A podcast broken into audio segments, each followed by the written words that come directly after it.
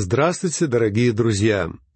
Мы снова вместе на наших беседах по книгам Священного Писания, и сегодня мы продолжим разговор о книге пророка Захарии. Книга пророка Захарии обладает чертами апокалипсиса. Видения, которые в ней записаны, напоминают видения из книг Даниила, Иезекииля и из книги Откровения. В мрачные дни, когда израильтяне, вернувшиеся на родину, пережили много разочарований, пророку Захарии являлись видения славы, восхищения и надежды. У Захарии больше мессианских пророчеств, чем у любого другого из малых пророков. Вот почему эта книга так интересна и так важна для нас. Первое видение Захарии повествует о лошадях и всадниках под миртовыми деревьями. Описание первого видения начинается в восьмом стихе первой главы, где мы читаем. «Видел я ночью, вот муж на рыжем коне стоит между миртами, которые в углублении, а позади него кони рыжие, пеги и белые. Муж на рыжем коне, который стоит между миртами, это никто иной, как Иисус Христос. В своем видении Захария видит Христа до воплощения и повествует о том, как Христос наблюдает за миром. Повествование о втором видении Захария содержится в восемнадцатом и девятнадцатом стихах первой главы. Это видение о четырех рогах. Здесь Захария пишет, «И поднял я глаза мои и увидел, «Вот четыре рога». И сказал я ангелу, говорившему со мною, «Что это?» И он ответил мне, «Это роги, которые разбросали Иуду, Израиля и Иерусалим». Рог — это библейский символ языческого правителя или языческой державы. Подтверждение тому мы находим в книге Даниила, где написано а десять рогов значат, что из этого царства восстанут десять царей, и после них восстанет иной, отличный от прежних, и уничижит трех царей. Итак, что же за государство видит Захария? Четыре мировые державы, рассеявшие Израиль по всему миру, это Вавилон, Мидо-Персидское царство, Греция и Рим. И в следующем видении, видении о четырех рабочих, Бог объясняет, почему речь зашла об этих четырех рогах. Вот что пишет Захария в стихах двадцатом и двадцать первом. «Потом показал мне Господь четырех рабочих, и сказал я, что они идут делать? Он сказал мне так, эти роги разбросали Иуду, так что никто не может поднять головы своей, а сии пришли устрашить их, сбить роги народов, поднявших рог свой против земли Иуды, чтобы рассеять ее. Три рога по очереди, по воле карающего Бога, превращаются в рабочих, свергающих предыдущий рог, а четвертый и последний рог будет сокрушен всемирным царством, которое установится по возвращении Христа. А во второй главе Захария дает пророчество о восстановлении храма и города Иерусалима людьми, вернувшимися в Израиль. Но его пророчество касается не только этих событий. Захария, как и другие пророки, смотрит в будущее. Он смотрит на события последних времен. Он видит восстановление храма, и Иерусалима в период тысячелетнего царства, когда сам Господь будет жить в Иерусалиме. И хотя Иерусалим, такой, какой он есть сегодня, мне не нравится, я думаю, что когда туда переберется Господь, нам с вами тоже понравилось бы жить там. Но нас там не будет, потому что домом для Церкви Христовой станет новый, небесный Иерусалим, а земной Иерусалим будет полон народа и станет столицей всей земли. Вторая глава Захарии начинается с про человека с землемерной вервью. Об этом видении повествуют стихи с первого по пятый. «И снова я поднял глаза мои и увидел, вот муж, у которого в руке землемерная вервь. Я спросил, куда ты идешь? И он сказал мне, измерять Иерусалим, чтобы видеть, какая широта его и какая длина его. И вот ангел, говоривший со мною, выходит, а другой ангел идет навстречу ему, и сказал он этому, «Иди скорее, скажи этому юноше, Иерусалим заселит окрестности по причине множества людей и скота в нем. И я буду для него, говорит Господь, огненную стеною вокруг него, и прославлюсь посреди него. Муж, у которого в руке землемерная верфь, — это ангел Господень, Христос до воплощения. Тот же самый, который в первом видении предстал перед пророком как всадник на рыжем коне. Вы, должно быть, спрашиваете, почему я называю его ангелом, в то время как Захария говорит о нем просто как о человеке. Да, Захария называет его мужем, но в двенадцатом стихе шестой главы тот же Захария напишет «Так говорит Господь Саваоф, вот муж, имя ему — отрасль». Это отрасль Давида, потомок Иисея, Господь Иисус Христос. А значит, его вполне можно называть ангелом Господним, поскольку именно так называется Христос в Ветхом Завете. Нет сомнений, что данное видение Захарии никак не относится к сегодняшнему дню. Сейчас Израилю помогают другие народы, но Бог говорит, что в будущем Он окружит израильтян огненной стеной. Это значит, что Бог будет их защитой. Чудесно, друзья мои, когда вас защищает Бог. Однако Бог не только будет защищать израильтян, но и сам прибудет среди них. Иначе говоря, слава Божья снова вернется в храм. А надо сказать, что она не сошла на тот маленький храм, который построили люди, вернувшиеся из плена в дни Захарии. Но Бог все равно обещает свою защиту иудеям. Он говорит, по сути, то же, что сказал когда-то Аврааму после избавления Лота в пятнадцатой главе Бытие, стих первый. «Не бойся, Авраам, я твой щит, награда твоя весьма велика». Это говорит о том, что Бог выполнит все свои обещания. Даниил, Изекииль, Захария и Откровение — вот четыре апокалиптические книги Библии. Все они рассказывают о будущем времени, когда Царство Божье будет установлено на земле. И сейчас мне хотелось бы прочесть довольно большой отрывок из 43 главы книги пророка Иезекииля, стихи с первого по седьмой, чтобы показать, насколько велика будет грядущая слава Бога. Вот как Иезекииль описывает пришествие Господа Иисуса Христа в его храм. «И привел меня к воротам, к тем воротам, которые обращены лицом к востоку. И вот слава Бога Израиля вошла от востока, и глаз его, как шум вод многих, и земля осветила со славы его». Это Господь Иисус, Мессия, входит в храм — Обратите внимание, что он приходит с востока. Вот почему восточные ворота в стене Иерусалима так знамениты даже сегодня, хотя они и закрыты. У этих ворот находится множество могил израильтян, которые верили, что воскреснут, когда исполнится данное пророчество. И они будут присутствовать при возвращении Мессии. Далее Иезекииль пишет — это видение было такое же, какое я видел прежде, точно такое, какое я видел, когда приходил возвестить гибель городу. И видение, подобные видения, какие видел я у реки Хавара. И я пал на лицо мое, и слава Господа вошла в храм путем ворот, обращенных лицом к востоку. И поднял меня дух и ввел меня во внутренний двор, и вот слава Господа наполнила весь храм. И я слышал кого-то, говорящего мне из храма.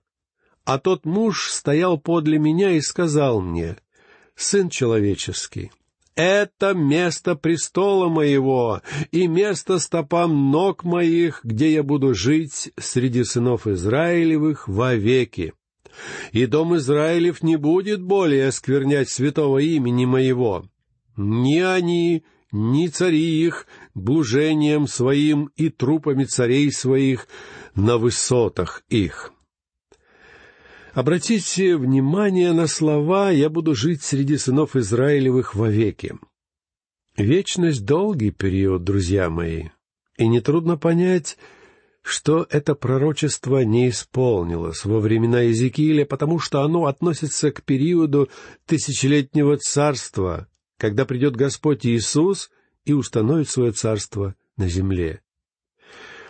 А теперь давайте вернемся к пророчеству Захарии, который пишет «И я буду для него, — говорит Господь, — огненную стеной вокруг него и прославлюсь посреди него». Слава Господня снова будет пребывать среди народа израильского. И далее Захария приводит подробности того, как это произойдет. Послушайте стих шестой. «Эй, эй, бегите из северной страны, — говорит Господь, — ибо по четырем ветрам небесных я рассеял вас, — говорит Господь». «Эй, эй» — призыв к вниманию. Одного «эй» было бы достаточно, но здесь стоит двойное «эй». И это значит, что Бог хочет сообщить что-то очень важное. В данном случае это важное предупреждение. Бегите из северной страны. Из следующего стиха мы увидим, что здесь северной страной назван Вавилон, хотя на самом деле он находится к юго-востоку от Палестины. Вавилон назван северной страной, потому что армии захватчиков и торговые караваны – приходили в Иерусалим и Палестину не с юго-востока, а с севера, по пути так называемого плодородного полумесяца. «По четырем ветрам небесным я рассеял вас», — говорит Господь. Хотя исторически Вавилон пал через два года после того, как было дано это пророчество, но окончательно оно исполнится в последние времена, когда Господь соберет свой народ из рассеяния по всему миру. А в седьмом стихе Господь призывает «Спасайся, Сион, обитающий у дочери Вавилона». То есть израильтянам надо выбираться из Вавилона. Почему? Потому что Вавилон падет. Бог собирается низвергнуть его. Позвольте мне теперь вернуться к двум предыдущим видениям о рогах и рабочих. Как мы знаем, первый рог — это Вавилон, и теперь на него идет войной Мида Персия, то есть рабочий, который низвергнет Вавилон. Мида Персия станет великой державой, превратится в рог и будет преследовать Божий народ. Поэтому Бог удалит со сцены истории Мида Персию, послав другого рабочего, на этот раз Грецию. Греция тоже возгордится, один из правителей расколовшейся империи Александра Македонского, Антиох Епифан, подвергнет Израиль жестоким гонениям. Тогда Бог возвысит еще одного рабочего, Рим, и тот расправится с Грецией. Но когда Римская империя станет великой силой, какой рабочий повергнет ее? История говорит нам, что Римская империя пала, но в пророчестве сказано, что она вернется к жизни в последние времена. И кто же тогда не свергнет ее? Господь Иисус придет с небес и сделает это. Он — плотник из Назарета, и он же человек с измерительной вервью. Христос не зложит Антихриста и уничтожит его царство. А потом Христос установит свое собственное царство на земле. Вот о чем говорится в этих видениях, и потому они имеют очень большое значение для нас. Читаем далее, послушайте восьмой стих.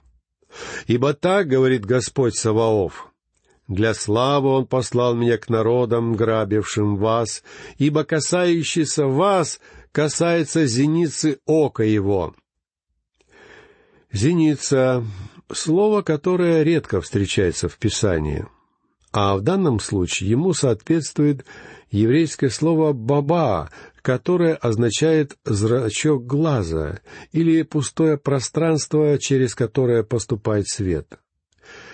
Выражение «зеница ока» обозначает нечто чрезвычайно ценное, то, что легко повредить, и потому синица ока требует особой осторожности в обращении.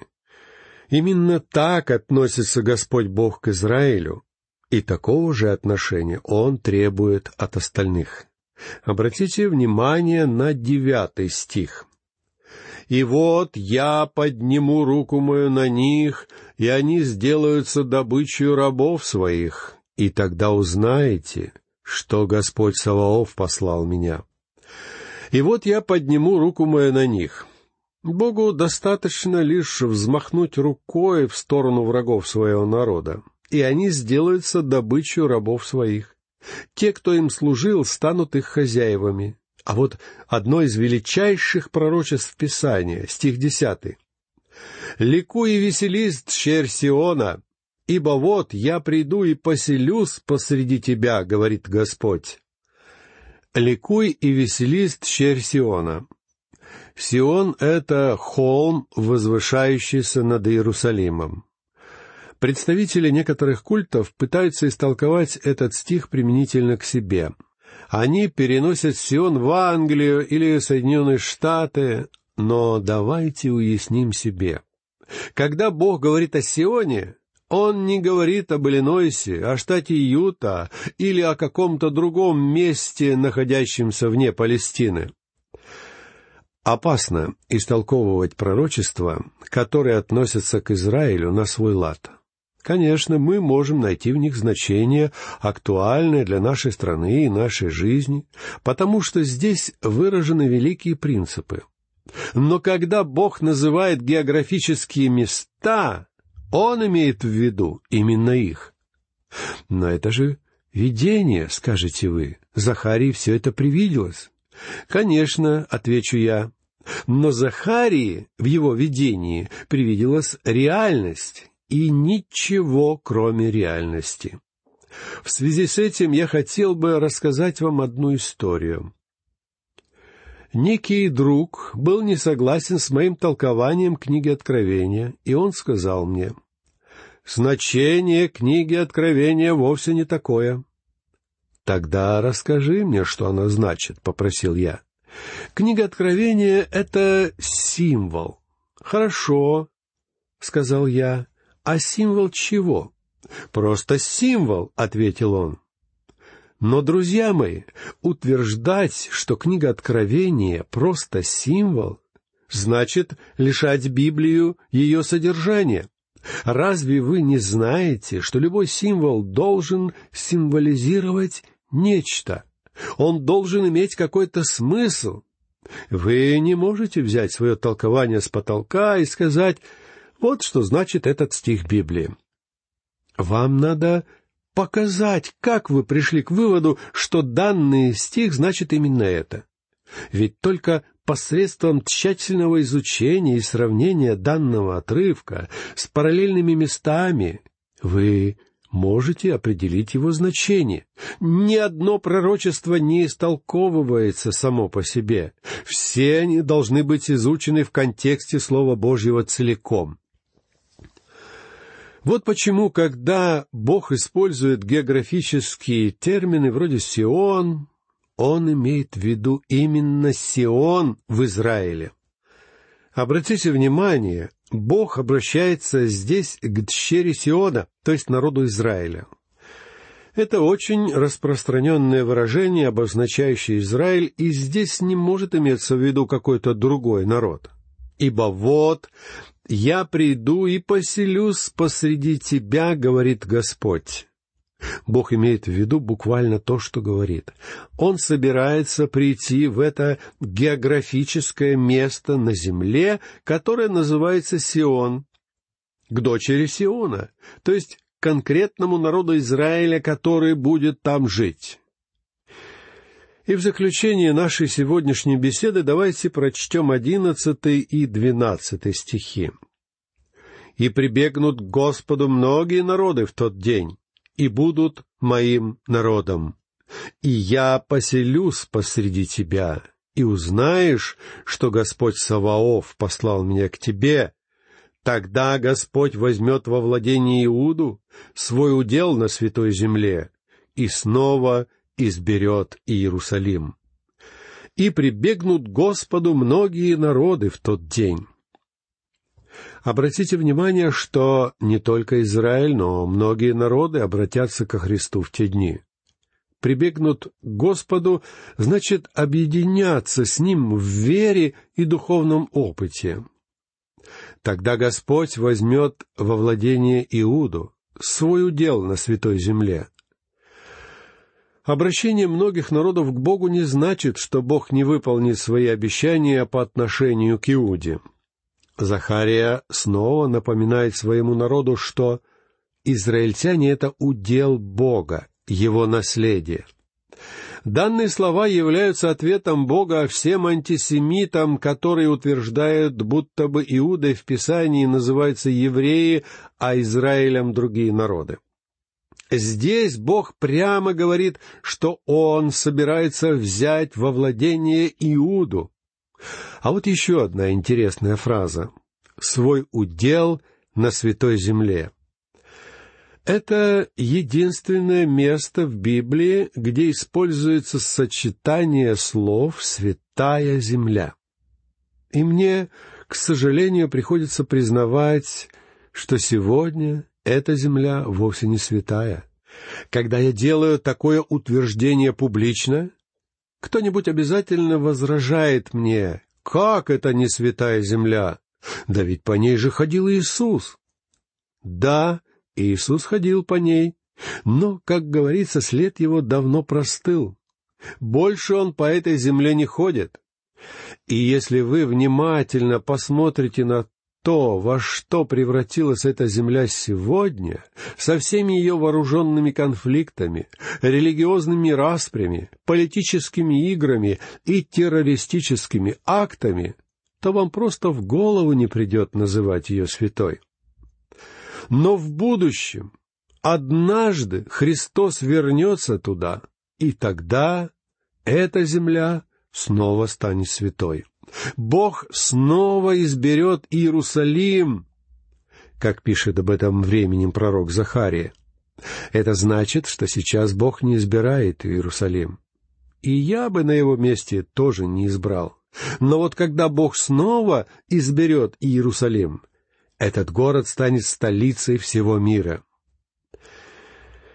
Дорогие друзья, на этом мы заканчиваем нашу беседу по книге пророка Захарии. В следующий раз мы продолжим изучать это пророчество, посвященное периоду тысячелетнего Царства Христова, а на этом я прощаюсь с вами. Всего вам доброго, до новых встреч!